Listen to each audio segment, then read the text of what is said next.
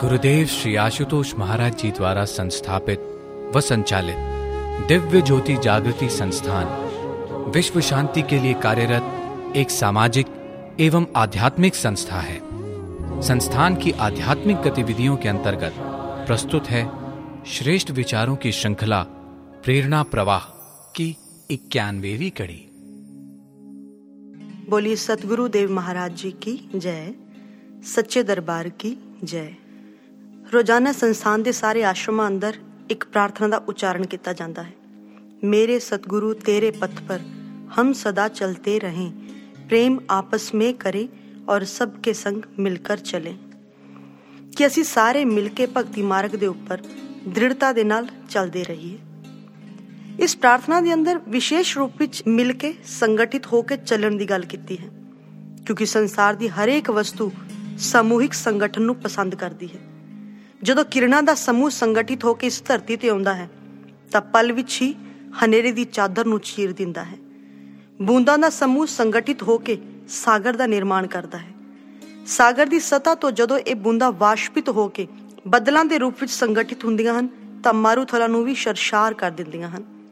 ਸਾਡੇ ਸਾਹਮਣੇ ਖੜੇ ਵਿਸ਼ਾਲ ਪਰਵਤ ਛੋਟੇ-ਛੋਟੇ ਅਨੰਤ ਕਣਾਂ ਦਾ ਹੀ ਸਮੂਹਿਕ ਸੰਗਠਨ ਹੈ।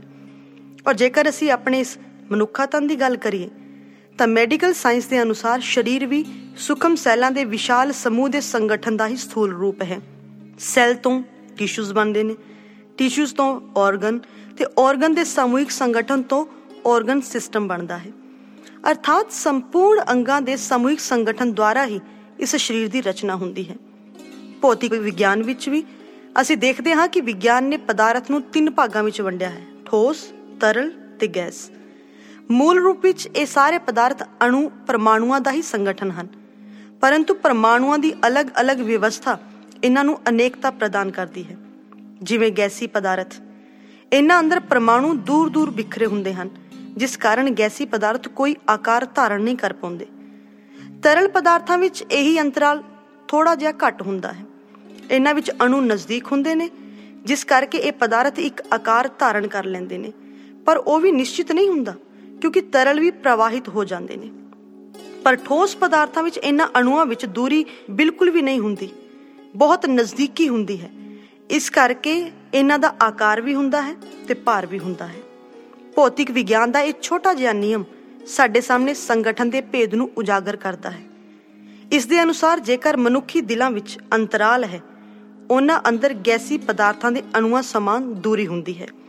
ਐਸੀ ਹਾਲਤ ਵਿੱਚ ਕੋਈ ਵੀ ਮਹਾਨ ਕੰਮ ਸੰਪੂਰਨ ਰੂਪ ਵਿੱਚ ਠੋਸ ਆਕਾਰ ਧਾਰਨ ਨਹੀਂ ਕਰ ਸਕਦਾ। ਆਪ ਸਭ ਨੇ ਬਚਪਨ ਦੇ ਵਿੱਚ ਕਹਾਣੀ ਨੂੰ ਸੁਣਿਆ ਹੋਵੇਗਾ। ਇੱਕ ਸ਼ਿਕਾਰੀ ਨੇ ਜਾਲ ਵਿਛਾਇਆ ਜਿਸ ਦੇ ਅੰਦਰ ਬਹੁਤ ਸਾਰੇ ਕਬੂਤਰ ਫਸ ਗਏ। ਛੁੱਟਣ ਦੀ ਕੋਸ਼ਿਸ਼ ਕਰਦੇ, ਲੇਕਿਨ ਛੁੱਟ ਨਹੀਂ ਪਾ ਰਹੇ। ਵੱਡੀ ਉਮਰ ਦੇ ਕਬੂਤਰ ਦੀ ਸਲਾਹ ਦੇ ਨਾਲ ਜਦੋਂ ਸਭ ਨੇ ਮਿਲ ਕੇ ਸੰਗਠਨ ਦੇ ਨਾਲ ਉਡਾਨ ਭਰੀ, ਤਾਂ ਜਾਲ ਸਮੇਤ ਹੀ ਉਹ ਆਸਮਾਨ ਦੇ ਵਿੱਚ ਉੱਡ ਜਾਂਦੇ ਨੇ। ਜਿਸ ਤਰ੍ਹਾਂ ਇੱਕ ਆਮ ਕਹਾਵਤ ਹੈ, ਜੇਕਰ ਚਿੜੀਆਂ ਏਕਾ ਕਰ ਲੈਣ ਤਾਂ ਉਹ ਬਾਜ ਨੂੰ ਵੀ ਹਰਾ ਸਕਦੀਆਂ ਹਨ। ਛੋਟੀਆਂ-ਛੋਟੀਆਂ ਚਿੜੀਆਂ ਸੰਗਠਿਤ ਹੋ ਕੇ ਆਪਣੇ ਭਾਰ ਤੋਂ ਹਜ਼ਾਰ ਗੁਣਾ ਜ਼ਿਆਦਾ ਭਾਰ ਚੁੱਕ ਲੈਂਦੀਆਂ ਨੇ। ਸ਼੍ਰੀ ਆਸ਼ੂਤੋਸ਼ ਮਹਾਰਾਜ ਜੀ ਵੀ ਦੱਸਿਆ ਕਰਦੇ ਹਨ ਕਿ ਆਸਟ੍ਰੇਲੀਆ ਦੇ ਉੱਤਰੀ ਤੱਟ ਤੇ ਇੱਕ 1200 ਮੀਲ ਲੰਬੀ ਚਟਾਨ ਹੈ ਜਿਸ ਦਾ ਨਾਮ ਹੈ ਗ੍ਰੇਟ ਬੈਰੀਅਰ ਰੀਫ। ਇਸ ਦੀ ਚੌੜਾਈ 20 ਫੁੱਟ ਹੈ। 50 ਮੀਟਰ ਨੀਚੇ ਜਾਣ ਵਾਲੀ ਇਹ ਚਟਾਨ ਦੇ ਕੋਲੇ ਵੱਡੇ ਵੱਡੇ ਜਹਾਜ਼ ਵੀ ਆਉਣ ਤੋਂ ਡਰਦੇ ਨੇ। ਲੇਕਿਨ ਇਹ ਸੱਚਮੁੱਚ ਦੀ ਚਟਾਨ ਨਹੀਂ, ਬਲਕਿ ਸਟੋਨੀ ਕੋਰਲ ਜਾਤੀ ਦੇ ਐਂਥੋਜ਼ੋਆ ਨਾਮ ਦੇ ਜੀਵ ਹਨ, ਜੋ ਸਮੂਹ ਵਿੱਚ ਹੋਣ ਕਰਕੇ ਇੱਕ ਚਟਾਨ ਦੀ ਤਰ੍ਹਾਂ ਪ੍ਰਤੀਤ ਹੁੰਦੇ ਹਨ ਤੇ ਬਾਹਰੀ ਸੁਰੱਖਿਆ ਲਈ ਆਪਣੇ ਉੱਪਰ ਕੈਲਸ਼ੀਅਮ ਕਾਰਬੋਨੇਟ ਦੀ ਮੋਟੀ ਪਰਤ ਜਮ੍ਹਾਂ ਕਰ ਲੈਂਦੇ ਹਨ ਤੇ ਮਜ਼ਬੂਤ ਚਟਾਨ ਦਾ ਰੂਪ ਹੋ ਜਾਂਦੇ ਨੇ। ਉਹਨਾਂ ਦਾ ਚਟਾਨ ਦੀ ਤਰ੍ਹਾਂ ਇਕੱਠੇ ਹੋ ਕੇ ਰਹਿਣਾ ਇਹ ਸਿੱਧ ਕਰਦਾ ਹੈ ਕਿ ਸੰਗਠਨ ਵਿੱਚ ਕਿੰਨੀ ਸਮਰੱਥਾ ਹੈ। ਛੋਟੇ-ਛੋਟੇ ਜੀਵ ਸੰਗਠਿਤ ਹੋ ਕੇ ਕਿੰਨੇ ਸ਼ਕਤੀਸ਼ਾਲੀ ਹੋ ਜਾਂਦੇ ਨੇ। ਡਿਊਟ ਰੋਨਾਮੀ ਦਾ ਇੱਕ ਪ੍ਰਸ਼ਨਵਾਚਕ ਸਵਾਲ ਹੈ। ਕਿ ਜੇਕਰ ਇਕੱਲਾ ਵਿਅਕਤੀ 1000 ਲੋਕਾਂ ਨੂੰ ਖਦੇੜਨ ਦੀ ਸ਼ਕਤੀ ਰੱਖਦਾ ਹੈ, ਤੇ ਉੱਥੇ ਦੋ ਆਦਮੀ 10000 ਲੋਕਾਂ ਨੂੰ ਬਲਹੀਨ ਕਰਨ ਵਿੱਚ ਅਸਮਰਥ ਕਿਸ ਤਰ੍ਹਾਂ ਹੋ ਸਕਦੇ ਹਨ? ਸਾਡੇ ਗੁਰੂਆਂ ਤੇ ਪ੍ਰਬੰਧਕਾਂ ਨੇ ਇਸੇ ਮਹਾਨ ਤੱਤ ਨੂੰ ਮੱਦੇਨਜ਼ਰ ਰੱਖਦੇ ਹੋਏ ਸਿਨਰਜੀ ਦਾ ਆਰੰਭ ਕੀਤਾ।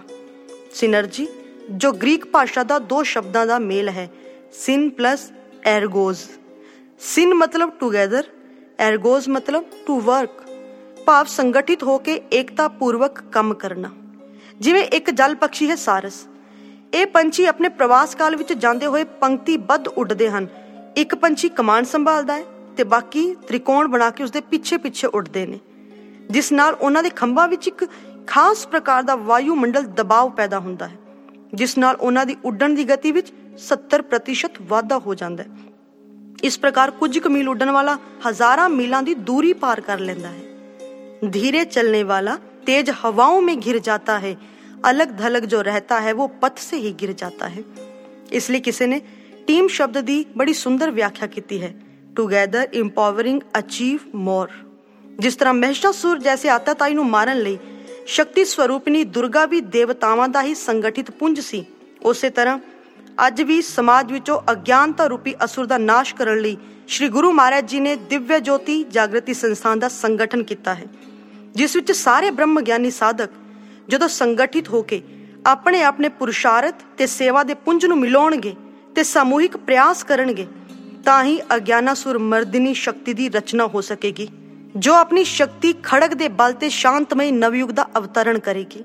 चलेंगे सभी ब्रह्मज्ञानी जो मिलकर और थाम बाहों में बाहें सभी मुश्किलें खुद ही हंसकर बताएंगी हमको तो मंजिल की राहें इसलिए ਅਸੀਂ ਸਭ ਨੇ ਮਿਲ ਕੇ ਅਗਿਆਨ, ਆਲਸ, ਅਨਿਆਏ ਤੇ ਅਭਾਵ ਨੂੰ ਹਰ ਮਾਨਵ ਦੇ ਜੀਵਨ ਵਿੱਚੋਂ ਬਾਹਰ ਕੱਢਣਾ ਹੈ। ਇਹ ਕੰਮ ਮੁਸ਼ਕਿਲ ਜ਼ਰੂਰ ਹੋ ਸਕਦਾ ਹੈ, ਪਰ ਅਸੰਭਵ ਨਹੀਂ। ਬ੍ਰਹਮ ਗਿਆਨ ਦੇ ਪ੍ਰਭਾਵ ਦੇ ਨਾਲ, ਬ੍ਰਹਮ ਗਿਆਨੀਆਂ ਦੇ ਸੰਗਠਨ ਦੇ ਨਾਲ ਇਹ ਅਸੰਭਵ ਵੀ ਸੰਭਵ ਹੋ ਸਕਦਾ ਹੈ। ਇੱਕ ਸੇ ਇੱਕ ਮਿਲੇ ਤੋ ਕਤਰਾ ਵੀ ਬਨ ਜਾਏ ਦਰਿਆ। ਇੱਕ ਸੇ ਇੱਕ ਮਿਲੇ ਜ਼ਰਰਾ ਵੀ ਬਨ ਜਾਤਾ ਸਹਰਾ। ਇੱਕ ਸੇ ਇੱਕ ਮਿਲੇ ਰਾਈ ਵੀ ਬਨ ਜਾਤੀ ਹੈ ਪਰਵਤ। ब्रह्म ज्ञानी एक हो जाए तो असंभव भी हो जाए संभव असंभव भी ਹੋ ਜਾਏ ਸੰਭਵ ਯਾਦ ਰੱਖੋ ਜੋ ਸਮੂਹ ਤੋਂ ਅਲੱਗ ਹੁੰਦਾ ਹੈ ਉਹ ਆਪਣੀ ਤਾਕਤ ਸਨਮਾਨ ਤੇ ਸੁੰਦਰਤਾ ਸਭ ਕੁਝ ਗਵਾ ਬੈਠਦਾ ਹੈ ਜਿਸ ਤਰ੍ਹਾਂ ਮਹਾ ਸਿੰਘ ਜਿਸ ਦੀ ਤਾਰੀਫ ਸਵੈਮ ਖੁਦ ਗੁਰੂ ਗੋਬਿੰਦ ਸਿੰਘ ਮਾਰ ਜੀ ਕਰਿਆ ਕਰਦੇ ਸੀ ਕਿ ਜਦੋਂ ਮਹਾ ਸਿੰਘ ਦੀ ਤਲਵਾਰ ਚੱਲਦੀ ਹੈ ਤਾਂ ਵੱਡੇ ਵੱਡੇ ਯੋਧਿਆਂ ਨੂੰ ਵੀ ਧੂੜ ਚਟਾ ਦਿੰਦੀ ਹੈ ਪਰ ਜਦੋਂ ਉਹ ਗੁਰੂ ਦੇ ਸੰਗਠਨ ਨੂੰ ਛੱਡ ਕੇ ਗਿਆ ਜਿੱਥੇ ਵੀ ਗਿਆ ਉਸ ਨੂੰ ਅਪਮਾਨ ਹੀ ਮਿਲਿਆ ਪਰ ਜਦੋਂ ਪਛਤਾਪ ਕਰਦਾ ਹੋਇਆ ਵਾਪਿਸ ਆਉਂਦਾ ਹੈ ਤਾਂ ਆਪਣੇ ਜੀਵਨ ਦੇ ਵਿੱਚ ਮੁਕਤੀ ਨੂੰ ਵੀ ਪ੍ਰਾਪਤ ਕਰ ਲੈਂਦਾ ਹੈ ਇਸ ਲਈ ਆਓ ਅਸੀਂ ਸਭ ਦੇ ਭਲੇ ਲਈ ਸਮੂਹਿਕ ਸੰਗਠਨ ਨੂੰ ਕਾਇਮ ਕਰੀਏ ਤੇ ਆਪਣੇ ਲਕਸ਼ ਦੀ ਪੂਰਤੀ ਕਰੀਏ बोली सतगुरु देव महाराज जी की जय सच्चे दरबार की जय प्रेरणा प्रवाह की अन्य कड़ियां www.tjjs.org पर उपलब्ध हैं